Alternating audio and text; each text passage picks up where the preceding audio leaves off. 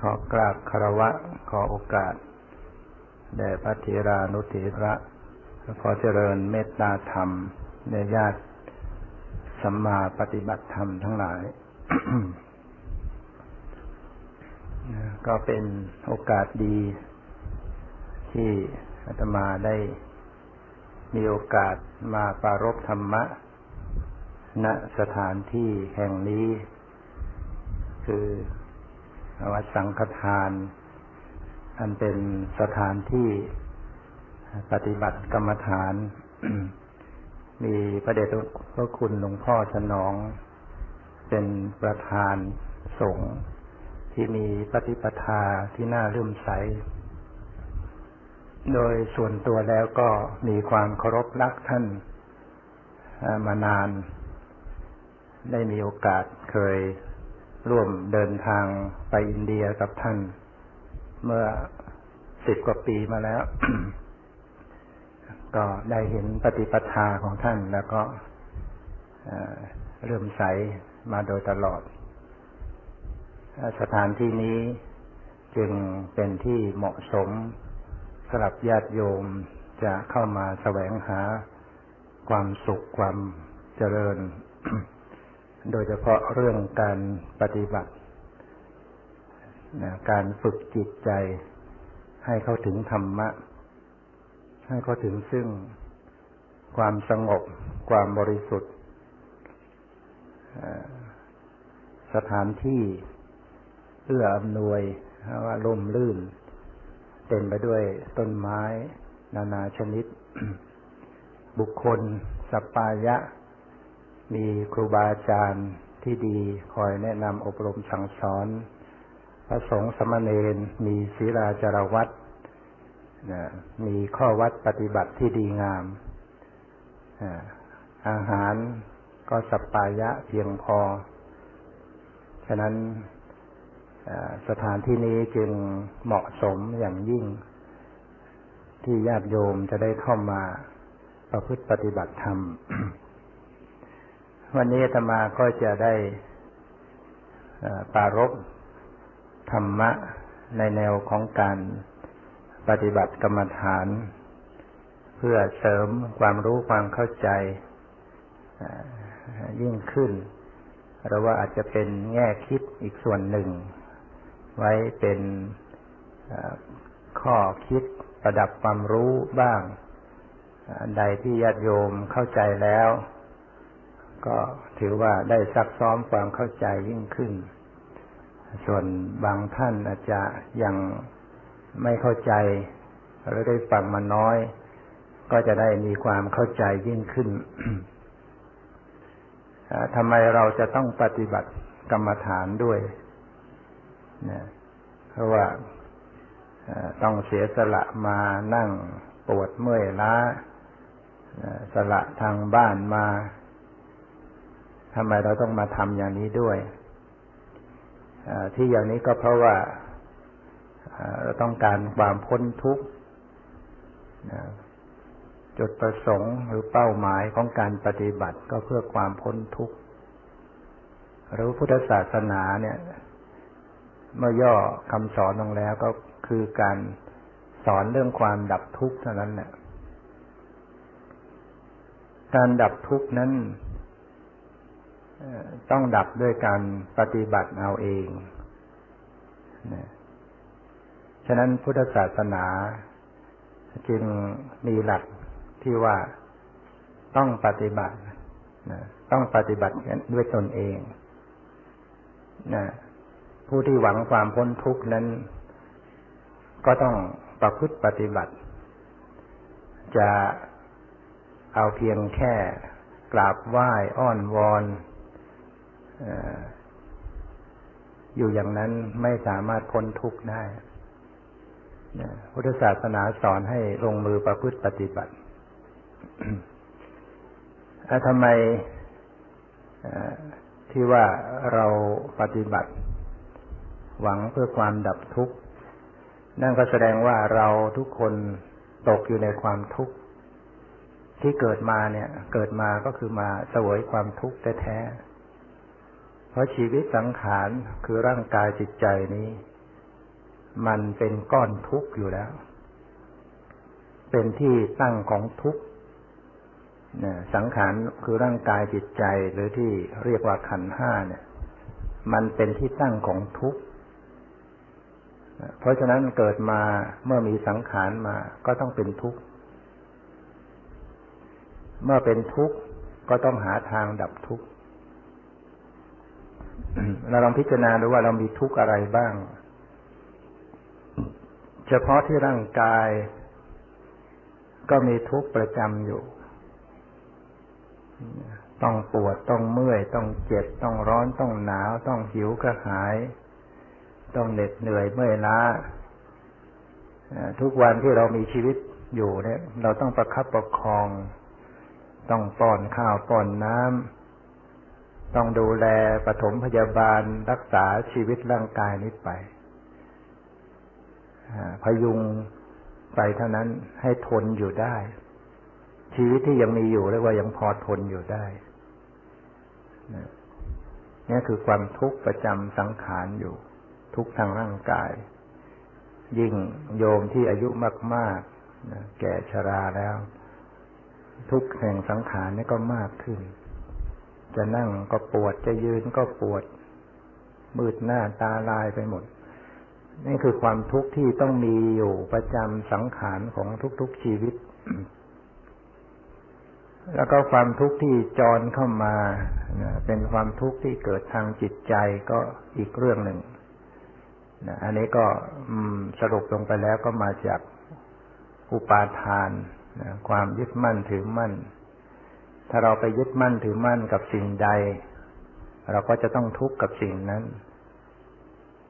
เรายึดทรัพย์สมบัติก็ทุกข์เพราะทรัพย์สมบัติ กลัวว่ามันจะเสียหาย กลัวว่าสิ่งเหล่านั้นจะไม่ยั่งยืน ก็เป็นทุกข์ ทุกข์กับตัวบุคคล นะบุคคลนั้นไม่เป็นไปตามความปรารถนาของตนเอง ก็เป็นทุกข์นั่นก็คือว่า หวังสิ่งใดไม่ได้สิ่งนั้นก็เป็นทุกข์รักพลาดจากสิ่งที่รักที่พอใจก็เป็นทุกข์ประสบกับสิ่งไม่เป็นที่รักที่พอใจก็เป็นทุกข์อีกสรุปลงแล้วเกิดจากความยึดมั่นถือมั่น ถ้าเราไม่ยึดมั่นถือมั่นความทุกข์ทางใจเหล่านี้ก็จะไม่มี ก็เหลือความทุกข์เพียงทางกายความเจ็บปวดทางร่างกายก็ต้องเป็นไปตามสภาพ แต่เมื่อรวบยอดแล้วถ้าบุคคลมีปัญญาปฏิบัติ สิ้นกิเลสนั่นก็เรียกว่า ดับทุกข์โดยรอบที่เรียกว่าปรินิพาน คือพ้นไปแล้ว ไม่ต้องไปมีสังขารคือร่างกายจิตใจ เวียนว่ายใจเกิดอีกต่อไปนะฉะนั้นสังขารร่างกายจิตใจนี่เป็นเป็นที่ตั้งแห่งทุกข์เป็นก้อนทุกข์นะเราจะทำอย่างไรนะก็ต้องทำปัญญาให้เกิดขึ้น เพราะว่า การที่เรามีอุปาทานเข้าไปยึดมั่นถือมั่นนั้นก็คือเรามีอวิชชาอยู่ คือความไม่รู้ ยังไม่รู้แจ้งตามความเป็นจริง ว่าธาตุแท้ของชีวิตจริง ๆ เนี่ย มันเป็นอะไรอย่างไร มันมีสภาพอย่างไร เมื่อไม่รู้จริง ก็เกิดความยึดมั่นถือมั่นในความเห็นที่ผิดเรียกว่าอุปาทาน เพราะฉะนั้นต้องหาทางทำปัญญาให้เกิดขึ้น และทำวิชาให้เกิดขึ้น การจะทำวิชาหรือปัญญาให้เกิดขึ้นนะก็มีอยู่ทางเดียวคือต้องปฏิบัติกรรมฐานโดยเฉพาะคือการเจริญวิปัสสนากรรมฐาน กรรมฐานเนี่ยมันมีอยู่สองอย่าง คือสมถกรรมฐานอย่างหนึ่ง วิปัสสนากรรมฐานอย่างหนึ่ง สมถกรรมฐานก็คือการปฏิบัติให้เป็นไปเพื่อความสงบความสงบก็หมายถึงจิต นิ่งแนบแน่นอยู่ในอารมณ์เดียวยิ่งนิ่งดิ่งดับลงไปจนกระทั่งไม่รับรู้ทางประสาททั้งห้าไม่เห็นไม่ได้ยิน ไม่รู้กลิ่น ไม่รู้รสไม่รู้สัมผัส จิตนิ่งแนบแน่นอยู่ในอารมณ์เดียว เรียกว่าเป็นสมาธิถึงขั้นอัปปนาสมาธิเรียกว่าได้ฌานฉะนั้นฌานเนี่ยเกิดจากการเจริญสมถกรรมฐาน คนที่ฝึกฌานมาก ๆ จนชำนาญ ในการเข้าฌานออกฌานในการอธิษฐานเรียกว่าเป็นวัสี ก็สามารถจะทำคุณวิเศษ ให้เกิดขึ้นคุณวิเศษเรียกว่าอภิญญาอภิญญาที่เกิดจากการเจริญสมถะนี้มีอยู่ห้าอย่างหนึ่งอิทธิวิธีแสดงฤทธิ์ต่างๆได้ เช่นทำคนเดียวให้เป็นหลายๆคนทำนิมิตต่างๆออกไป หรือว่าดำดินหายตัวเหาะไปได้อะไรอย่างนี้เป็นเรื่องอิทธิวิธีแสดงฤทธิ์ต่างๆ ประการที่สองเรียกว่าทิพประจักษุตาทิพ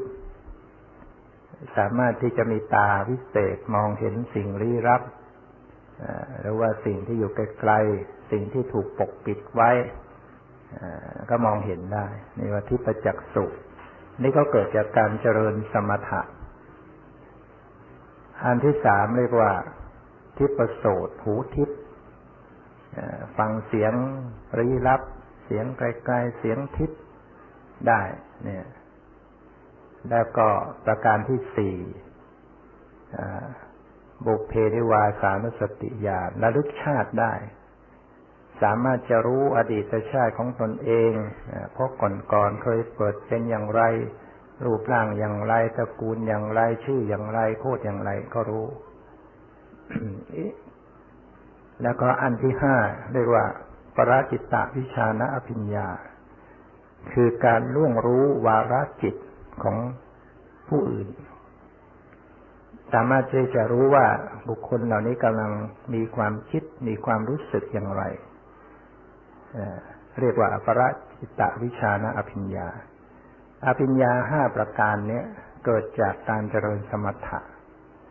ที่บุคคลทำจิตนิ่งแนบในในอารมณ์ ฝึกจนได้ฌาน ที่มีความชำนาญแล้วก็มีของเก่าที่เคยบำเพ็ญมาแล้วแต่อดีต ก็สามารถที่จะเกิดอภิญญาอย่างใดอย่างหนึ่งหรือหลาย ๆ อย่าง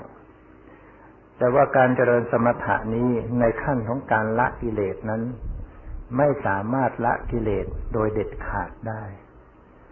นะละได้เพียงการข่มไว้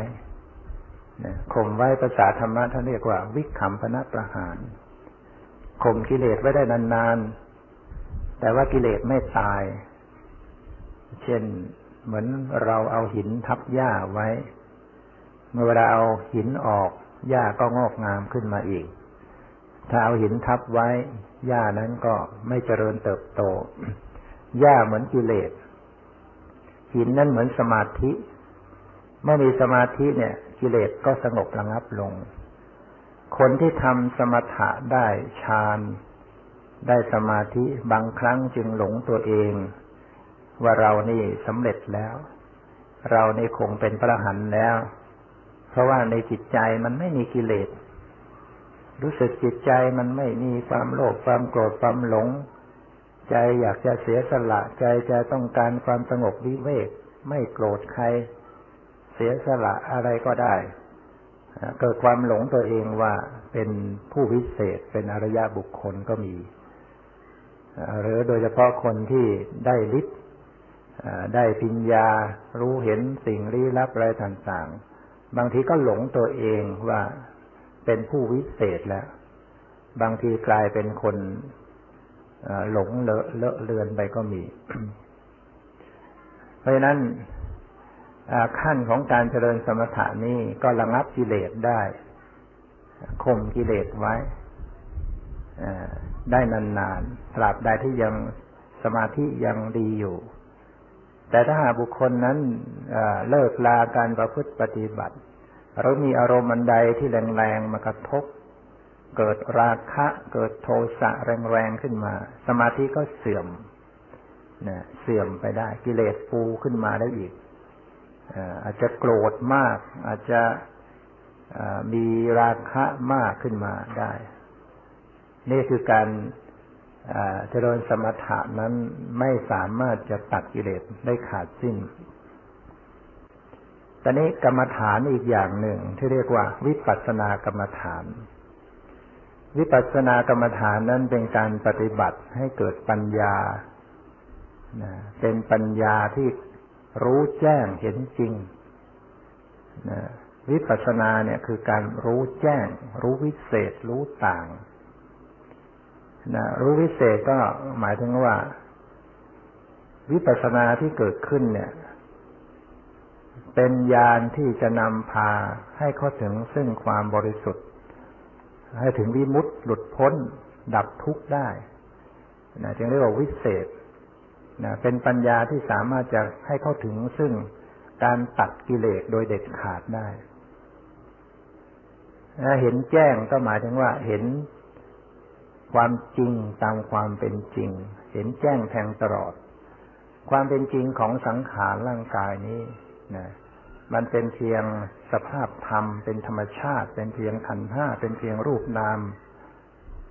เข้าไปเห็นสภาพจริงๆเหล่านี้ตามความเป็นจริง คือสังขารร่างกายนี้ มันมีสภาพเปลี่ยนแปลง เกิดดับเป็นนิจังทุกขังนัตนาเรียกว่าเห็นแจ้งแทงตลอดนะส่วนเห็นเห็นต่างนั่นก็หมายถึงว่า เห็นต่างไปจากปุถุชน ปุถุชนเนี่ย มีความเห็นคลาดเคลื่อนอยู่ คือเห็นว่าสังขารร่างกายเนี่ย เป็นตัวเป็นตนเเห็นว่าเป็นเรา เป็นของเรา ขาของเรา แขนของเรา ตาของเรา จมูก ลิ้น กายของเรา เห็นก็ว่าเป็นเรา ได้ยินก็ว่าเป็นเรา คิดนึกก็เป็นเรา เรา ชอบใจไม่ชอบใจ มันก็ยึดไว้ว่าเป็นเราหมด นี่เป็นความเห็นที่คลาดเคลื่อนจากความเป็นจริง เป็นความเห็นผิดยึดผิดอยู่นะ แต่ถ้าวิปัสสนาเกิดขึ้นแล้วเนี่ย จะมีปัญญาเห็นต่างออกไปจากปุถุชน คือจะเห็นว่าชีวิตคือสังขารร่างกายเนี่ย มันไม่ใช่เรา ไม่ใช่ของเรา ไม่ใช่สัตว์บุคคล เป็นเพียงธรรมชาติ เป็นเพียงสภาพเป็นธาตุธรรมชาติ ที่มันเกิดขึ้นและดับลง เปลี่ยนแปลงไปเป็นนิจังทุกขังตายอยู่ทุกขณะ หาความเป็นตัวตนไม่ได้ หาความเป็นเราไม่มี เป็นของเราไม่มี สิ่งที่มีอยู่นั้นน่ะ มันไม่ใช่เรา และสิ่งที่มีที่เป็นอยู่นั้นก็เปลี่ยนแปลงเกิดดับตลอดเวลา บังคับไม่ได้ตลอดเวลา จึงยึดถือเป็นเราไม่ได้ เนี่ยถ้าวิปัสสนาเกิดขึ้นแล้ว มันจะเห็นต่างออกไปอย่างนั้น การเห็นอย่างนี้แล้วว่าเห็นจริงตามความเป็นจริง เห็นต่างเห็นวิเศษ เป็นการเห็นที่จะดำเนินเข้าไปสู่ความดับทุกข์ได้นะกรรมฐานมีสองอย่างอย่างนี้ คือสมถกรรมฐานกับวิปัสสนากรรมฐานนะแต่ถ้าเราเอ่ยคำว่ากรรมฐานเฉยๆนี่ ก็เป็นคำรวมลงไป รวมทั้งสมถะและวิปัสสนาไม่ได้แยกให้ชัดลงไป ถ้าจะแยกให้ชัดลงไปก็เรียกไปให้เต็มๆว่า สมถกรรมฐาน การปฏิบัติเพื่อยังจิตให้สงบ วิปัสสนากรรมฐานการปฏิบัติเพื่อให้เกิดปัญญารู้แจ้งเห็นจริง อันนี้ก็เป็นการอธิบายหลักการความหมายของคำว่าสมถะ ของคำว่าวิปัสสนาทีนี้จะมาพูดถึงวิธีการปฏิบัติ นี่ยเอาละเราจะปฏิบัติ เราจะทำกันอย่างไร ที่ว่าจะให้เขาถึงความสงบบ้าง หรือจะให้เกิดปัญญาบ้างนะพระพุทธเจ้าก็ได้แสดงขั้นตอนของการปฏิบัติไว้ ซึ่งมีมาในสติปัฏฐานนะซึ่งอาตมาก็ย่อความเอามาแสดงเป็นขั้นตอน ให้เห็นง่ายๆ ในขั้นตอนที่หนึ่งเนี่ย เริ่มจากการกำหนดบัญญัติเป็นอารมณ์ก่อนกำหนดบัญญัติเป็นอารมณ์คำว่าบัญญัติเป็นอย่างไร บัญญัติก็คือสมมุติบัญญัติคือสมมุติบางคนก็ถามมีว่าสมมุติคืออะไร สมมุตินี่ก็คืออารมณ์ที่แต่งตั้งขึ้น ตกลงขึ้น ยินยอมขึ้นเรียกว่าสมมุติ อย่างที่เขาแสดงละครนะเขาต้องสมมุตินะสมมุติเป็นตัวนั้นตัวนี้ชื่อนั้นชื่อนี้นั่นแหละคือสมมุติ อย่างทุกคนที่นั่งอยู่ที่นี่ก็มีมีการถูกสมมุติชื่อใช่ไหมพ่อแม่หรือว่าใครก็ตามตั้งชื่อให้ นั่นก็คือสมมุติฉะนั้นชื่อภาษาต่างๆนี่ เป็นการแต่งตั้งขึ้น เป็นสมมุติอย่างหนึ่ง เรียกว่า นามบัญญัติหรือสัทธบัญญัติ แม้แต่โต๊ะเก้าอี้ต้นไม้ ก็สมมติชื่อกัน เรียกชื่อว่าต้นไม้ เรียกชื่อว่าไม้เรียกชื่อว่าพัดลมนาฬิกา เรียกชื่อว่า นี่ต้นไม้ต้นประดูต้นไทรก็เป็นสมมติที่ขยายออกไป สิ่งเหล่านี้ถ้าว่าโดยเนื้อแท้แล้วไม่ใช่ของจริง ไม่ใช่สภาพที่จริง เป็นอารมณ์เป็นสิ่งที่กำหนดตั้งขึ้นแต่งตั้งขึ้น เรียกว่านามวบัญญัติหรือสัทธบัญญัติ บัญญัติอีกอย่างหนึ่งเรียกว่า อัฏฐบัญญัตินายโยมก็ตั้งใจฟังให้ดี เพราะว่ามีความสำคัญต่อการปฏิบัตินะ การปฏิบัติ ที่จะให้ตรงที่จะถูกต้องนั้น ต้องมีความเข้าใจเรื่องอารมณ์ให้ถูกต้อง ต้องแยกอารมณ์ออกว่า อารมณ์ไหนเป็นบัญญัติ อารมณ์ไหนเป็นปรมัตนะเพื่อจะได้กำหนดให้จดให้ตรงต่อความเป็นจริง เมื่อต้องการความสงบก็กำหนดเพ่งบัญญัติ เมื่อต้องการให้เขาถึงปัญญา ก็กำหนดเพ่งปรมัตกำหนดให้ตรงต่อปรมัต มันก็มีคำพูดว่าบัญญัติกับปรมัตเข้ามา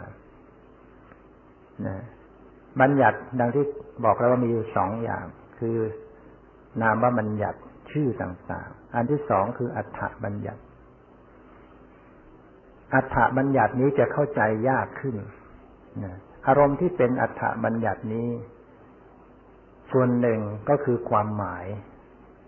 ส่วนหนึ่งก็คือรูปร่างสันฐาน อาโยมลองติดตามฟังให้ดี รูปร่างสันฐานเนี่ยคือบัญญัติ อย่างขณะนี้ญาติโยมนั่งหลับตาอยู่ โยมหลับตาแล้วลองนึกถึงร่างกายของตัวเองสิ เห็นไหมเห็นร่างกายไหม เห็นสันฐานร่างกายของตนเอง ออกขาอยู่อย่างนี้ แขนอยู่อย่างนี้ลำตัวอยู่อย่างนี้ มือเท้าศีรษะ เห็นเป็นรูปร่างสันฐาน เห็นเป็นท่าทางของกาย จะเป็นรูปร่างทั้งตัว หรือจะเป็นรูปร่างเป็นบางส่วนของกาย จะเป็นรูปร่างแขนขาบางส่วนอาโยมลองสังเกตดูมีไหมขณะนี้ ว่า มีสันฐานของกายอยู่ นี่คือบัญญัติอารมณ์ ที่เรียกว่าอัฏฐบัญญัติยังไม่ใช่ของจริงนะยังไม่ใช่ตัวสภาวะปรมัตเป็นบัญญัติอารมณ์ที่เรียกว่าอัฏฐบัญญัตินะแต่นี้อีกอย่างหนึ่งก็คือความหมาย ขณะนี้ความหมายร่างกาย มีความหมายว่านั่งหรือยืนหรือเดินหรือนอน นะความหมายขณะนี้ว่านั่ง นั่งเนี่ย ความหมายอย่างไรนะนั่งก็เป็นความหมายว่าอ๋อมันก็อยู่ลักษณะที่ขาพับยองออยู่อย่างนี้ เรียกว่านั่ง ยืนก็มีความหมายไปอย่าง เดินก็เป็นความหมายไปอย่าง นอนก็ความหมายไปอย่าง การไปการมาการก้ม การเงยเหลียวซ้ายแลขวา มันก็เป็นความหมายไปต่าง นี่คือบัญญัติอารมณ์ ยังไม่ใช่สภาวะ ยังไม่ใช่ตัวปรมัตแต่ในการปฏิบัติกรรมฐานเนี่ย ถ้าเราจะปฏิบัติไปตามลำดับขั้นตอนนะก็เริ่มจากการเพ่งบัญญัติไปก่อนนะเพ่งบัญญัติในสติปัฏฐานท่านจึงแสดงข้อให้เลือกไว้หลายอย่าง เช่น การกำหนดลมหายใจเข้าออก การกำหนดอิริยาบถยืนเดินนั่งนอน การกำหนดอิริยาบถย่อยทั้งหมด การกำหนดร่างกายโดยความเป็นธาตุธาตุดินน้ำลมไฟ การกำหนดอาการสามสิบสองมีผมขนเล็บฟันหนังเนื้อเอ็นกระดูกเป็นต้นหรือแม้แต่การกำหนดซากศพในชนิดต่างๆ ซึ่งเป็นข้อให้เลือก นะใครเหมาะสมที่จะถนัดเพ่งอย่างไรก็เอาอย่างนั้นมาดู บางคนถนัดจะดูลมหายใจก็เอาลมหายใจมาดูนะหายใจเข้าก็ให้รู้ หายใจออกก็ให้รู้ หายใจเข้ายาว ออกยาว ก็ให้รู้ไป อารมณ์เหล่านี้เป็นบัญญัติ หายใจเข้าออก เข้าออกนี่คือความหมายนะเป็นความหมาย เข้าออกยาวเข้าออกสั้น ก็เป็นความหมายขยายออกไป อารมณ์เหล่านี้คือบัญญัติ หรือว่าอ้าวดูลมเฉยๆมันจิตมันไม่ค่อยอยากจะอยู่ มันคอยจะแวบไปโน่น คิดไปบ้านบางไปที่ทำงานไปลูกหลาน ไม่ยอมอยู่กับลมหายใจ ก็ต้องเอาบัญญัติที่เป็นนามบัญญัติมากำกับขึ้นอีกชั้นหนึ่ง คือเรียกชื่อไปด้วย เรียกชื่อพุทโธไปด้วยตั้งกติกาว่า ถ้าเวลาหายใจเข้าจะเรียกว่าพุทธเวลาหายใจออกจะเรียกว่าโท หรือว่าหายใจเข้าจะเรียกว่าธรรม หายใจออกเรียกว่าโม หรือว่าหายใจเข้าสัง หายใจออกโคก็ได้ฉะนั้นก็เรียกชื่อไปในใจว่าพุทโธพุท โธธรรมโม สังโฆพร้อมกับการดูลมหายใจ รู้ลมหายใจว่าขณะนี้ลมหายใจเข้า ขณะนี้ลมหายใจออกนะบริกรรมพุทโธพุทโธไปด้วย ในขณะนี้อารมณ์เป็นบัญญัติอยู่ เมื่ออารมณ์เป็นบัญญัติ ก็จะทำให้จิตเข้าสู่ความสงบนะ เพราะว่าบัญญัติอารมณ์นั้นเป็นกรรมฐานเป็นที่ตั้งของสติให้เกิดความสงบได้ เมื่อเอาสติตั้งอยู่กับบัญญัติอารมณ์ จิตก็จะรวมตัวเป็นสมาธิเกิดความสงบขึ้นแต่ได้บางคนอ้าวดูลมหายใจไม่ถนัด ดูไปแล้วมันอึดอัดหายใจเข้ามันไม่สะดวก ก็ดูอิริยาบถก็ได้นะ ดูอิริยาบถอย่างขณะนี้นั่ง ก็ให้รู้ตัวว่านั่งอยู่ การที่รู้ว่านั่งเนี่ย คือเป็นการรู้ความหมายอย่างหนึ่งนะรู้ว่านั่ง ตัวเองกำลังนั่งอยู่ หรือรู้ในท่าทางนะรู้ว่าอ๋อขณะนี้ท่าทางของกายนะเออขากำลังพับงออยู่ แขนพับงออยู่ มือซ้อนกันวางไว้ที่หน้าตัก ลำตัวตั้งตรงศีรษะอยู่เบื้องบนเนี่ย เห็นเป็นสันฐานร่างกายตัวเอง เป็นลักษณะท่าทางนั่งขัดสมาธิเหมือนองค์พระบ้างนั่งพับเพียบบ้างดูท่าทางตัวเองว่าเออมันเอียงซ้ายเอียงขวาเอียงไปทางหน้าทางหลัง อย่างนี้ก็ได้นะอย่างนี้กำหนดอย่างนี้ก็ได้ เป็นการกำหนดอิริยาบถเรียกว่าอิริยาบถปัปพะ นะดูอิริยาบถใหญ่นะก็จะทำให้จิตเข้าสู่ความสงบได้ แต่ขณะนี้ยังเป็นบัญญัติอารมณ์ ขณะของจิตที่ดำเนินไปจึงอยู่ในขั้นของสมถะ เพราะอารมณ์เป็นบัญญัติ อารมณ์ที่เป็นลมหายใจเข้า มีความหมายว่าเข้าว่าออก อารมณ์ที่เป็นรูปร่างสันฐานที่เป็นลักษณะอาการนั่งท่าทางกายของนั่ง อารมณ์เป็นบัญญัติ จิตจึงเกิดสมาธิเข้าสู่ความสงบได้ นี่เป็นขั้นตอนที่หนึ่งที่ผู้ปฏิบัติจะจะดำเนินสติไป หรือบางคนมีนิสัยที่จะกำหนดอย่างอื่นก็เอามาได้ เช่นจะกำหนดอาการสามสิบสองเพ่งผมขนเล็บฟันหนัง นี่เป็นขั้นตอนที่หนึ่งที่ผู้ปฏิบัติจะ จะดำเนินสติไป หรือบางคนมีนิสัยที่จะกำหนดอย่างอื่นก็เอามาได้ เช่นจะกำหนดอาการสามสิบสองเพ่งผมขนเล็บฟันหนัง เกสาโลมานะขาทันตาตะโจตะโจทันตานะขาโลมาเกสาเพ่งผมขนเล็บฟันหนัง เนื้อเอ็นกระดูกอวัยวะหัวใจตับไส้ปอดพังผืดแล้วแต่ให้เห็น เป็นของปฏิกูลในกระแสจิตมันก็จะต้องมีนิมิต รูปร่างสันฐานของเส้นผมเป็นขนเป็นเล็บเป็นอวัยวะ แล้วก็มีความหมายอารมณ์ความหมายว่านี่ไม่สะอาดนี่ไม่สวยงาม จิตก็เกิดความสังเวชเกิดความสลดสลดจิตก็เข้าสู่ความสงบ อย่างนี้ก็เอามาปฏิบัติได้นะ หรือบางคนจะแยกแยะให้เป็นเป็นธาตุส่วนใดที่แข็งแข็งเช่นผมขนเล็บปันหนัง เนื้อเอ็นกระดูกเหล่านี้ก็เป็นธาตุดินไป ส่วนที่มันเอิบอาบเช่นน้ำลายเลือดสเลดนี่ก็เป็นส่วนของธาตุน้ำไป ส่วนที่เป็นไออุ่นเป็นความร้อนนี่ก็เป็นธาตุไฟ ส่วนที่เป็นลมเนี่ยลมหายใจลมในท้องเหล่านี้เป็นต้น ก็เป็นธาตุลมไป อย่างนี้ก็ได้ อารมณ์เหล่านี้ก็ยังเป็นความหมายเป็นรูปร่างสันฐาน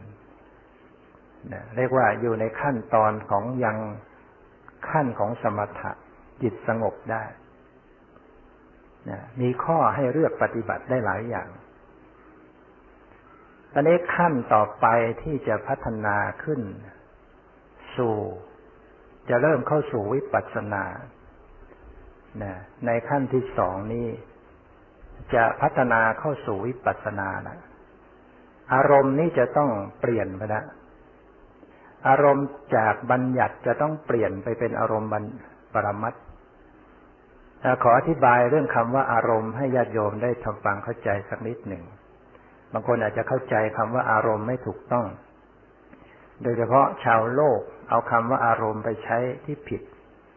อย่างเช่น เวลาโกรธที่บอกอ๋ออย่ามายุ่งนะ อารมณ์กำลังไม่ดี ที่จริงต้องบอกว่าจิตกำลังไม่ดีความโกรธเป็นเรื่องของจิตใจ อารมณ์ก็คือสิ่งที่ถูกรู้ของจิตนะอารมณ์เนี่ยคือสิ่งถูกรู้ของจิต สิ่งใดก็ตามที่จิตเข้าไปรู้ สิ่งนั้นเรียกว่าอารมณ์นะอารมณ์ที่มาปรากฏทางตา ก็คือสีต่างๆ อารมณ์ที่มาปรากฏทางหูก็คือเสียงต่างๆ อารมณ์ที่มาปรากฏทางจมูกก็คือกลิ่นต่างๆ นี่คืออารมณ์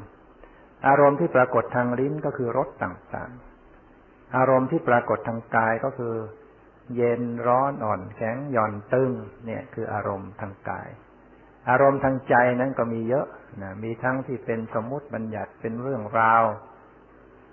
ก็เป็นอารมณ์ได้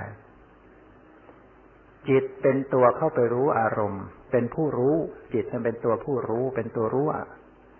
อารมณ์นั้นเป็นตัวถูกรู้นะ อันนี้ก็มีความสำคัญในการปฏิบัติ ถ้าใครกำหนดจิตไม่ออกนะมันก็จะทำให้การปฏิบัติไม่ก้าวหน้าไม่พัฒนาขึ้นไปนะอันนี้การกำหนดที่จะเข้าสู่วิปัสสนานั้น สติจะต้องกำหนดให้จดสภาวะคือปรมัตแต่มันมีคำว่าปรมัตทำไมกันนะ ปรมัตนี่มันเป็นสภาวะ เป็นของจริง ๆ เป็นธาตุแท้จริง ๆ คือสิ่งที่มันมีอยู่เป็นอยู่จริงๆนะคือปรมัตคือไม่ต้องนึกไม่ต้องคิดมันมีอยู่แล้วนะในขั้นพัฒนาขึ้นไปที่จะเข้าสู่ระบบของวิปัสสนา สติจะต้องระลึกจดสภาวะปรมัตอย่างเช่นที่กายเนี่ยนะอย่างที่กายนะ สิ่งที่เป็นปรมัตอยู่ ก็คือความรู้สึกที่มันตึงหย่อนไหวเย็นร้อน สบายไม่สบายญาติโยมก็ลองพิจารณาดูว่าขณะนี้มีไหม ไม่ต้องนึกเลย ไม่ต้องคิดเลย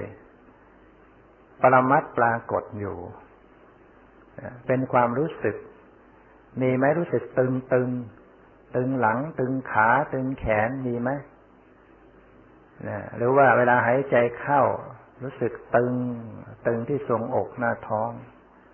เวลาหายใจออกรู้สึกเป็นไง หย่อนคลายนะความรู้สึกที่มันตึงตึงหรือว่าหย่อนหย่อนไว้ไหวนี่คือปรมัต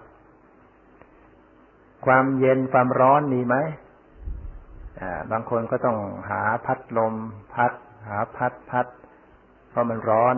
นะความร้อนความเย็นนี่คือปรมัตไม่ต้องนึกเลย ไม่ต้องนึกไม่ต้องคิดมันมีปรากฏอยู่ ก็ทำสติระลึกให้จดสภาวะ เข้าไปสังเกตความรู้สึกที่มันร้อน ความรู้สึกที่มันร้อนร้อน ความรู้สึกที่มันเย็นเย็นที่ปรากฏที่กระทบ อาจจะร้อนที่ผิวกาย อาจจะร้อนในท้อง อาจจะร้อนที่โพรงจมูก อย่างเวลาหายใจเข้า เย็นหรือร้อนโยมเวลาหายใจเข้าที่โพรงจมูกเย็นหรือร้อน ถ้ากำหนดจดสภาวะไม่ต้องนึก แต่ดูจริง ๆ เข้าไปรู้เข้าไปสังเกตจริง ๆ ขณะนี้ หายใจเข้ารู้สึกเป็นยังไง เย็น หายใจออก ร้อน ความรู้สึกที่มันเย็นมันร้อนนั่นคือปรมัตรู้สึกปวดขาไหม ไม่สบายกายมีไหมนี่คือปรมัตหรือบางคนสบาย เออเย็นสบาย นั่นคือคือปรมัตเนี่ยในการที่จะพัฒนาเข้าสู่วิปัสสนาก็คือต้องกำหนดทำสติระลึกให้จดสภาวะ คือความรู้สึก พูดภาษาของการปฏิบัติ คือสังเกตความรู้สึกเอาก็แล้วกัน สังเกตความรู้สึกที่มีอยู่ปรากฏอยู่ แต่บางคนอาจจะต้องอพัฒนาไปเป็นขั้น คือกำหนดความรู้สึกเฉพาะที่ไปก่อน เช่นบางคนอาจจะรู้ความรู้สึกเพียงแค่สวงอก แค่หน้าท้อง แค่โพรงจมูกไปก่อนดูความรู้สึกที่มันตึงมันหย่อนมันไหวขณะที่หายใจเข้ารู้สึกตึงหายใจออกรู้สึกหย่อนคลาย ก็สังเกตความรู้สึกความรู้สึกความรู้สึกนั้นไปเรื่อยๆนะ ในขั้นนี้ก็พยายามทิ้งละบัญญัติที่เป็นรูปร่างออกไป ที่เป็นความหมายออกไป ที่เป็นชื่อภาษาออกไป ถ้าใครที่ละสติระลึกตรงละสมมติบัญญัติได้ ความรู้สึกของผู้ปฏิบัตินั้นจะเกิดความรู้สึกขึ้นมาอย่างหนึ่งว่า เอ๊ะ ร่างกายหายไปไหน นั่งไปในเอ๊ะรูปร่าง แขนขาไปไหน ร่างกายเราหายไปไหน นะขอให้ทำความเข้าใจว่านั่นคือจิตมันละสมมติออกไป จิตมันไม่ปรุงแต่งในรูปร่างสันฐาน ความเป็นแขนขาหน้าตาร่างกายก็จะหายไปในความรู้สึก ถือว่าดีแล้วนะโยม หายไปนะถือว่าดี เป็นการพัฒนาขึ้นมา แต่ว่ามันหายไปแล้วเนี่ย เอาสติไปตั้งไว้ที่ไหน บางคนเอาสติไปตั้งอยู่กับความว่างเลย พอร่างกายไม่มีลมหายใจไม่มีไม่รู้จะดูอะไร มันว่างไปหมด มันเฉยมันว่าง จิตก็ไปอยู่กับความว่าง ใจสบาย สงบ แต่ไม่เกิดปัญญาอะไร และดีไม่ดีบางคนว่างนานๆเขาสร้างนิมิต เห็นภาพเทวดาภาพพุทธรูป ภาพคนนั้นคนนี้คนตายไปแล้วนรกสวรรค์ไป เรื่องสมมุติทางนั้น ถ้าไปอย่างนั้นคือสมมุติ แม้แต่ความว่างเปล่านั้นก็เป็นสมมุติอย่างหนึ่ง ความว่างเปล่าอย่างนี้ยังไม่ใช่สภาวะ ยังไม่ใช่ปรมัตขณะที่ลมหายใจหายไปร่างกายหายไปสติหรือจิตไปหยุดอยู่กับความว่าง ขณะนั้นจิตไปอยู่กับสมุติบัญญัติ มันก็เฉยๆอย่างนั้น ไม่เห็นอะไร ไม่เห็นอนิจจังทุกขังอนัตตา เพราะบัญญัติมันไม่มีความเกิดดับ มันไม่ใช่เป็นสภาวะ มันเป็นสัง มันเป็นอสังคตธรรม คือธรรมที่ไม่ได้ถูกปรุงแต่ง เพราะฉะนั้นมันไม่มีความเกิดดับให้ดู ไม่เกิดปัญญา เพราะฉะนั้นในขณะที่ตัวหายไป แขนขาหน้าตาร่างกายหายไป ผู้ปฏิบัติจะต้องสังเกตความรู้สึกให้ออกจับความรู้สึกให้ดี ให้มันมีความรู้สึกอยู่ มันอาจจะรู้สึกเบาๆ ความรู้สึกไหวๆในกายรู้สึกอยู่ ส่วนใดส่วนหนึ่งก็ตามจับความรู้สึกไว้ ตอนนี้ในขั้นที่สามนี่ ขั้นที่จะพัฒนาสติปัญญาให้เจริญก้าวขึ้นไป ก็คือการต้องรู้กว้างขวางขึ้นนะไม่ใช่รู้เฉพาะที่แหละตอนแรกเรารู้เฉพาะที่แค่ทรงอกแค่หน้าท้องและตรงไหนของร่างกาย แต่เมื่อเราปฏิบัติยิ่งขึ้น สติสัมปชัญญะนั้นต้องระลึกทั่วถึง คือต้องพัฒนาการรับรู้นั้นทั่วตัว ไม่ว่าจะรู้สึกตรงไหนของส่วนกายก็รู้หมด และก็โดยเฉพาะอย่างยิ่งก็คือการรู้เข้าไปถึงจิตใจเข้าไปรู้ถึงจิต ที่จิตเนี่ยมันมีธรรมชาติที่แยกออกไปสองสองอย่าง อย่างหนึ่งก็คือจิต จิตโดยตรง อีกอย่างหนึ่งก็คือสิ่งที่ประกอบกับจิตนะที่จิตใจเนี่ยมันจะมีธรรมชาติอยู่สองอย่าง อย่างหนึ่งคือจิต อย่างหนึ่งคือสิ่งประกอบในจิต เหมือนกับเวลาเราทำหุงต้มแกงเนี่ย เราก็จะต้องใส่น้ำเปล่าๆลงไป แล้วก็หาเครื่องเครื่องแกงใช่ไหมตำน้ำพริกมีพริกของกะปิกระเทียมอะไรตำจนละเอียด แล้วก็เอาไอ้เครื่องแกงเนี่ยไปผสมกับน้ำต้ม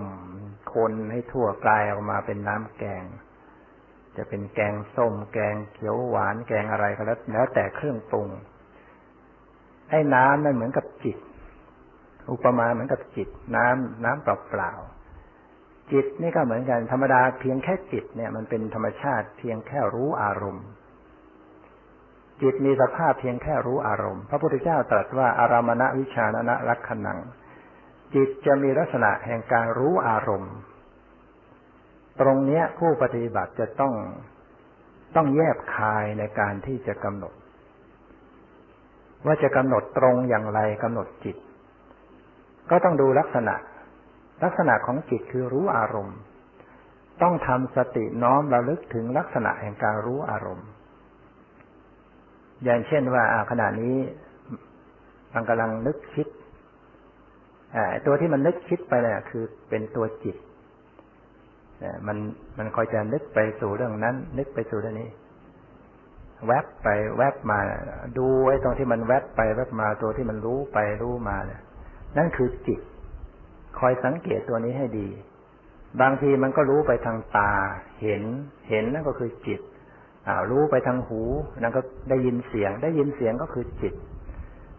รู้กลิ่น รู้รส รู้สัมผัสทางกาย คิดนึกเนี่ยคือจิต นั้นจิตเนี่ยเป็นเพียงสภาพรู้อารมณ์ รู้อารมณ์รู้อารมณ์ คอยสังเกตให้ดีทำสติสังเกตลักษณะในการรู้อารมณ์ สังเกตรู้อารมณ์รู้ ตรงนี้จะต้องทำสติเนี่ยย้อนเข้ามา เพราะว่าไอ้ตัวสติสัมปชัญญะมันก็เป็นตัวที่อยู่กับจิต การที่จะเอาเอาสติสัมปชัญญะระลึกถึงลักษณะของจิตได้เนี่ย มันจะต้องทวนกระแส มันจะต้องย่อ มันต้องกระชั้นเข้ามา ปกติจิตใจเนี่ย มันมักจะไปรู้แต่ภายนอก เหมือนบุคคลต่างๆนะโอ้ตัวเองเนี่ย ไม่ค่อยรู้ตัวว่า ตัวเองผิดอย่างนั้นผิดอย่างนี้ทำไม่ดีอะไรอย่างนั้นดูไม่ออก เพราะอะไรเพราะว่าเรา บุคคลเนี่ยส่วนมากก็จะดูแต่ภายนอก ดูคนนั้นดูคนนี้ดูสิ่งภายนอก มันก็เห็นโอ้คนนั้นไม่ดีอย่างนั้นคนนี้ไม่ดีอย่างนี้ แต่ตนเองไม่ดีเนี่ยมองไม่ค่อยเห็น จิตใจก็เหมือนกันเนี่ยมันไม่ค่อยรู้ตัวมันเอง มันได้แต่ไปรู้สิ่งภายนอก ไปรู้นั้นรู้รู้สีรู้เสียง รู้กลิ่นรู้รสรู้เรื่องนั้นเรู้เรื่องนี้อ่าจิตมันจะแล่นไปดูอดีตอนาคต แต่ตัวมันเองไม่ค่อยรู้จิตเนี่ย แปลกทั้งๆทที่มัน อยู่ด้วยกันนะอยู่ด้วยกันที่เดียวกัน แต่เมื่อเรามาปฏิบัติวิปัสสนา เราจะต้องพยายามฝึกหัดให้จิตรู้จิตขึ้นหรือว่าสติสมัชัญญาต้องเราลึกถึงจิต เพราะนั้นมันต้องย่อเข้ามากระชั้นเข้ามาทวนกระแสเข้ามา รู้ลักษณะการที่กำลังไหวไปสู่อารมณ์ไหวไปสู่อารมณ์รับอารมณ์แวบไปแวบมา นี่คือลักษณะอย่างหนึ่งคือจิตแตอนนี้ในจิตใจเนี่ย ดังที่กล่าวแล้ว มันมีอยู่สองอย่างคือจิตอย่างหนึ่ง กับอาการในกับสิ่งที่ประกอบในจิตอย่างหนึ่ง สิ่งที่ประกอบในจิตเนี่ยมันมีมาก มันมีประเภทต่างๆ นั่นก็คืออาการในจิตหรือความรู้สึกในจิต อันนี้ผู้ปฏิบัติวิปัสสนาก็จะต้องต้องสังเกต ต้องระลึกต้องพิจารณาไปด้วย ว่าขณะนี้ในจิตใจมันมีอะไรเกิดขึ้น มีความรู้สึกอย่างไร มีอาการอย่างไร ก็รู้ปัจจุบันเนี่ย ดูอ๋อในจิตใจขณะนี้รู้สึกมัน มันท้อถอย มันเบื่อหน่าย มันหดหู่ง่วงเหงาหานอน หรือว่ามันฟุ้ง มันหงุดหงิด พอโดนความร้อนมากๆใจรู้สึกหงุดหงิดอ่ามันเล่าร้อนอบางทีก็รู้สึกขุ่นมัวบางทีก็รู้สึกเออ ฟังไปแล้วเพลินดี เกิดปีติ เกิดความเอิบอิ่มใจ เกิดความผ่องใส เกิดความสงบ เกิดความสบาย นี่คืออาการในจิตนะนะผู้ปฏิบัติต้องต้องทำสติคอยระลึก คอยสังเกตอ่าน กระแสในจิตอ๋อขณะนี้สบาย เออ ขณะนี้ไม่สบายอ่าสงบ อืม ไม่สงบ อืมขุนมัว มันขุนมัวก็ดูความขุนมัวไปเนะี่ยดูเฉยๆมันผ่องใสก็ดูในจิตที่มันผ่องใสเออ มันแช่มชื่น เบิกบานทำสติดู ดูความ แช่มชื่นความเบิกบาน ดูไปเฉยๆอย่างนั้นสภาวะอันเหล่านี้เขาเรียกว่าอาการในจิต เครื่องปรุงในจิต จัดเป็นนามธรรมนะนามธรรมในประเภทต่างๆนะในสังขารร่างกายนะท่านจัดเป็นส่วนหนึ่งเป็นรูป รูปธรรม อีกส่วนหนึ่งเป็นนามธรรม ท่านจัดอย่างไร ส่วนไหนเรียกว่ารูป ส่วนไหนเรียกว่านาม คือส่วนใดหรือสิ่งใดก็ตามที่มันปรากฏ มีหน้าที่แตกสลายเท่านั้น ไม่สามารถรู้อารมณ์ได้ สิ่งนั้นพระพุทธเจ้าจัดเรียกว่ารูปธรรม สิ่งใดก็ตามที่มันมีลักษณะเพียงแค่สลาย แตกดับสลายเท่านั้น ไม่สามารถรู้อารมณ์ได้ สิ่งนั้นจัดว่าเป็นรูปธรรม เช่น เย็นร้อนอ่อนแข็งหย่อนตึง สีเสียงกลิ่นรสเหล่านี้มันไม่สามารถจะไปรู้อารมณ์ได้ กระทบแล้วก็สลายลง กระทบแล้วก็เสริมสลายลง ร่างกายทุกส่วนอวัยวะต่างๆ ประกอบด้วยรูปดินน้ำลมไฟ มีแต่สลายลง ไม่สามารถจะรับรู้อะไรได้ ส่วนนามธรรมนั้น พระพุทธเจ้าให้ลักษณะไว้ว่า สิ่งใดก็ตามที่สามารถรู้อารมณ์ได้ สิ่งนั้นจัดเป็นนามธรรมสิ่งใดที่มันสามารถไปรับรู้อารมณ์ได้สิ่งนั้นเป็นนามธรรม ยกเว้นนิพพาน นิพพานนั้นเป็นนามธรรม แต่ไม่สามารถรู้อารมณ์ได้ ฉะนั้นปฏิบัติธรรมไป ครูบาอาจารย์จึงสอนว่าให้กำหนดดูรูปธรรมนามธรรมนะนะ ก็คือเข้าไปดูรูป คือดูที่กายเย็นร้อนอ่อนแข็งหย่อนตึง นามก็คือดูจิตใจกับอาการในจิตมันคิดก็รู้ความรู้สึกในจิต มันสบายไม่สบายสงบไม่สงบก็ติดตามดูไปเนี่ยดูให้ทั่วถึงดูทุกอย่างที่กำลังปรากฏอยู่ทำสติให้จดสภาวะ คือปรมัตธรรมคือรูปนาม อันนี้เป็นระยะเป็นขั้นที่สาม ตอนนี้เมื่อปฏิบัติต่อไปนะที่จะพัฒนาให้ยิ่งขึ้นไปเราจัดว่าเป็นขั้นที่สี่คือขั้นรู้ละวาง ขั้นนี้เป็นเหมือนเป็นการปรับอินทรีย์ เป็นการปรับความสมดุล ปรับการปฏิบัติเข้าสู่ความปกติ เข้าสู่ความเป็นกลาง เข้าสู่ความพอดีเรียกว่าเป็นมัชชิมาปฏิปทา ไม่ตึงไม่หย่อนเดินสายกลาง นะขั้นนี้ผู้ปฏิบัตินั้นนะจะต้องประคับประคองให้การดำเนินสติสมัชัญญานั้นเป็นไปอย่างปกติที่สุดนะถ้าเข้าไปเพ่งเกินไป ไปจ้องไปจับ มันก็เป็นการตึงเกินไป มีตัณหาอุปาทานเข้ามาแทรก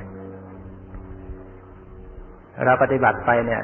อยากจะสงบ อยากจะเห็น อยากจะสำเร็จนั่นมันมีตัณหาเข้ามาแล้ว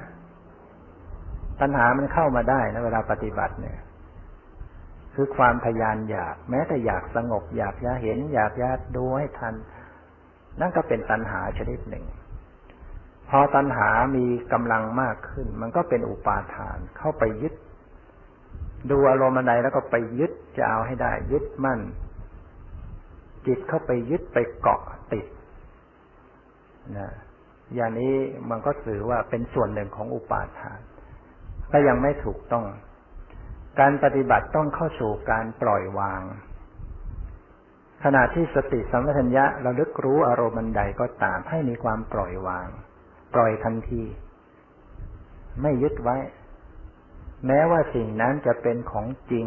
จะเป็นรูปเป็นนามที่กำลังปรากฏอยู่ก็ตาม สติสัมปชัญญะที่เข้าไปลึกระลึกและปล่อยทันที ปล่อยทันที ปล่อยทันที ปล่อยทันที พระพุทธเจ้าตรัสว่าทำทั้งหลายไม่ควรยึดมั่นถือมั่นอย่าไปยึดมั่นถือมั่นปล่อยออกไป รู้แล้วปล่อยออกไป การปล่อยนี่ ไม่ใช่ปล่อยแบบปล่อยปละละเลยนะ หรือไม่ใช่ปล่อยแบบผลักใสบางคนปล่อยอารมณ์แบบ ปล่อยปละละเลย หลับไปเลยนะปล่อยวางชนิดแบบหลับนี่ก็ไม่ใช่นะไม่เอาอะไรทั้งหมด ฉันไม่ดูไม่รู้ไม่เห็นอะไร ปล่อยปล่อยเลยหลับ อย่างนี้ก็ไม่ใช่นะปล่อยนี่ต้องมีตัวรู้อยู่ทำกรรมฐานต้องมีสติ มีสัมปชัญญะต้องระลึกต้องรู้อยู่ จะไปนั่งเพลินเพลินเพลอเพลอหลับไปตื่นหนึ่งอย่างนี้ไม่ได้ ฟังไปฟังมาอ้าวพอหมดเวลาหลับไปตื่นหนึ่งเงี้ยแล้วก็ปล่อยปละละเลยนะไม่ได้ ต้องมีสติ มีสัมปชัญญะระลึกรู้สึกตัวอยู่ ปล่อยในที่นี้แค่แค่แค่ไม่ยึดเท่านั้นเอง อย่าไปถึงกับผลักดัน บางคนนี่ มันปล่อยแบบผลัก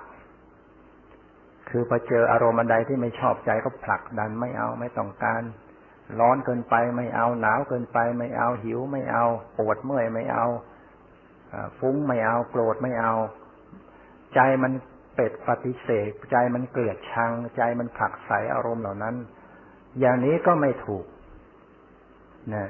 นี่ก็มีมีโทมนัสมีความยินร้ายต่ออารมณ์ การปฏิบัติต้องวางจิตเป็นกลาง ไม่มีความยินดี ไม่มีความยินร้ายนะไม่ผลักดัน แต่ก็ไม่ดึงเข้าหา รู้ละวาง อุปมาเหมือนว่า เวลาเขาส่งอะไรมาให้เนี่ยเขาทยอยส่งของส่งของมา ก็เอาแค่แตะแล้วก็ปล่อย แล้วก็แตะอันใหม่ปล่อย แตะอันใหม่ปล่อยไปแต่ถ้าเราไปเขาส่งมาแล้วก็ยึดไว้เลยพอเขาส่งต่ออันต่อต่อมาก็เลยจับไม่ได้ อันนี้หมายถึงว่าสภาวะคือรูปธรรมนามธรรมเนี่ยมันทยอยเกิดต่อกันอยู่ตลอดเวลา มันเกิดดับหมดไป เกิดดับหมดไป มันทยอยต่อต่อต่อต่อกัน แล้วก็เป็นไปอย่างรวดเร็ว ผู้ปฏิบัติจะไปยึดอารมณ์ใดอารมณ์หนึ่ง มันก็จะหลงไปสู่อารมณ์ที่ดับไปแล้ว อารมณ์เหล่านั้นหมดไปแล้ว ดับไปแล้ว ไปยึดไว้ อารมณ์ที่ปรากฏอันใหม่ มันก็ไม่เห็น เมื่อไม่เห็นมันก็ไม่เกิดปัญญาอะไร แต่ถ้ามีการรู้ปล่อยไป รู้ปล่อยไป สติสมัชัญญะก็จะมีการมีความสามารถที่จะรับรู้อารมณ์ใหม่ อารมณ์ใหม่อารมณ์ใหม่ ผ่านไปผ่านไปผ่านไปก็จะเห็นว่า โอ้ มันมีสภาวะปรากฏหมดไป ปรากฏหมดไปหมดไป มีสภาวะต่างๆ ทั้งรูปทั้งนามทยอย ปรากฏแล้วก็ไหลไป ปรากฏแล้วหมดไปหมดไป มีแต่สิ่งที่ปรากฏหมดไปหมดไปหมดไปเห็นอยู่แค่นั้นอะ เห็นอยู่ชั่วขณะแวบเดียวแวบเดียวแวบเดียวผ่านไป ถ้าบุคคลใดปฏิบัติมามีสภาพอย่างนี้ เรียกว่าวิปัสสนาญาณได้เกิดขึ้น ความรู้ความเห็นจริงได้เกิดขึ้น เพราะสภาพความเป็นจริงในสังขารมันมีสภาพอย่างนั้น มันมีสภาพเป็นเพียงรูปนามที่กำลังปะที่ปรากฏแล้วก็หมดไป ปรากฏแล้วหมดไป ไม่มีอะไรตั้งอยู่สักอันเดียว มีแต่หมดไป หมดไป หมดไป หมดไปสิ้นไป หมดไปอยู่ทุกขณะกำหนดตรงไหนก็หมดไปกำหนดตรงไหนก็หมดไปเห็นอย่างเนี้ย เห็นอย่างนี้เรียกว่าเห็นความเกิดดับของรูปนาม ความรู้สึกที่เกิดขึ้นของผู้ปฏิบัติในขณะนั้น ก็จะเกิดความรู้สึกว่าโอ้ยไม่เที่ยง โอ้ยไม่เที่ยง โอ้ยไม่เที่ยงโอ้ยเป็นทุกข์โอ้ยเป็นทุกข์โอ้บังคับไม่ได้ บังคับไม่ได้ มันเห็นอยู่อย่างนั้น เห็นความไม่เที่ยง เห็นความไม่เที่ยง เห็นความเป็นทุกข์ เป็นทุกข์ เป็นทุกข์คำว่าทุกข์ในที่นี้หมายถึงทนอยู่ในสภาพเดิมไม่ได้นะความทุกข์มันมีอยู่สองอย่าง ทุกขเวทนาอย่างหนึ่งคือความปวด ความเจ็บ ความไม่สบายกายอย่างนี้เป็นทุกขเวทนา แต่ทุกอีกอย่างเรียกว่าทุกสภาวะทุกที่ การเจริญวิปัสสนาต้องเข้าไปรู้ไปเห็นก็คือทุกสภาวะทุกขลักษณะ ทุกอันนี้หมายถึงทนอยู่ในสภาพเดิมไม่ได้ เห็นความเกิดดับนั่นเอง เห็นสภาพที่ตั้งอยู่ไม่ได้ต้องหมดไป แล้วโยมลองพิจารณาดูว่ามันมีอะไรบ้างที่มันทนอยู่ได้ ตั้งอยู่ได้ มันไม่มี เห็นตั้งอยู่ได้ไหมอ่าเห็นพอกำหนดรู้อ่าเห็นก็ดับไป ได้ยินตั้งอยู่ได้ไหม มันก็ไม่ได้ ได้ยินปุ๊บก็ดับ รู้กลิ่น สติระลึกรู้ตั้งอยู่ไหมมันก็ดับ รู้รสดับไหมรู้เย็นร้อนอ่อนแข็งหย่อนตึง ดับไหมมันดับไปหมด คิดนึกดับไหมแวบหนึ่งก็หมดไป แวบหนึ่งก็หมดไป สภาวะในสังขารร่างกายมันมันแตกดับ มันทนอยู่สภาพเดิมไม่ได้ เพราะฉะนั้นพระพุทธเจ้าจึงตรัสว่าสังขารคือร่างกายเนี่ย มีแต่ทุกข์เท่านั้นเกิดขึ้น ทุกข์เท่านั้นตั้งอยู่ทุกข์เท่านั้นดับไป นอกจากทุกข์ไม่มีอะไร สบายก็เป็นทุกข์เพราะอะไรเพราะมันก็เกิดดับ ไม่สบายมันก็เป็นทุกข์เพราะมันก็เกิดดับ ดีใจมันก็เป็นทุกข์เพราะมันเปลี่ยนแปลง เกิดดับ เสียใจก็เป็นทุกข์นะเนี่ยคือผู้ปฏิบัติที่เข้าไปเห็นสภาวะความจริง เห็นความเปลี่ยนแปลง เห็นความเกิดดับ เห็นความบังคับบัญชาไม่ได้ ฉะนั้นสติปัญญานั้นน่ะต้องปรับให้สมดุลให้เป็นปกติเป็นกลาง รวมความว่าให้มีความรู้ ความละวาง รู้ละวางให้เป็นไปด้วยกันนะมีความเป็นปกติอยู่ ไม่ตึงไม่หย่อน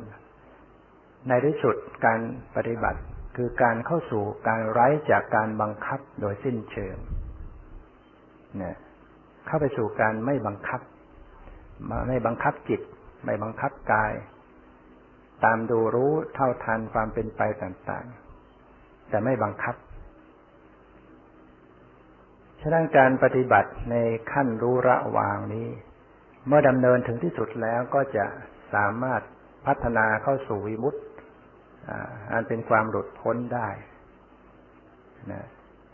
รวมความว่าการปฏิบัตินะวิปัสสนานี้ หนึ่งสติสมัชัญญะต้องจะต้องระลึกให้ตรงต่อสภาวะปรมัตสองจะต้องให้ได้ปัจจุบัน ปัจจุบันหมายถึงกำลังปรากฏ ชั่วแวบเดียวนิดเดียวผ่านไปแล้วอย่าหลงไปสู่อดีตอนาคต แล้วก็อันที่สามคือจะต้องให้เป็นกลางเป็นปกติ ไม่ยินดียินร้ายนะอันนี้ก็เป็น แนวทางแห่งการปฏิบัติกรรมฐานที่ได้บรรยายมาให้ญาติโยมทั้งหลายได้ฟังเกี่ยวกับขั้นตอนของการปฏิบัติกรรมฐาน ก็คิดว่าคงจะเป็นประโยชน์บ้าง แล้วก็คงจะเหมาะสมแก่เวลาล่วงเลยมาพอสมควร จึงขอสมุดยุติลงไว้แต่เพียงเท่านี้ ที่สุดนี้ขอความสุขความเจริญในธรรมจงมีแก่ทุกท่านเถิด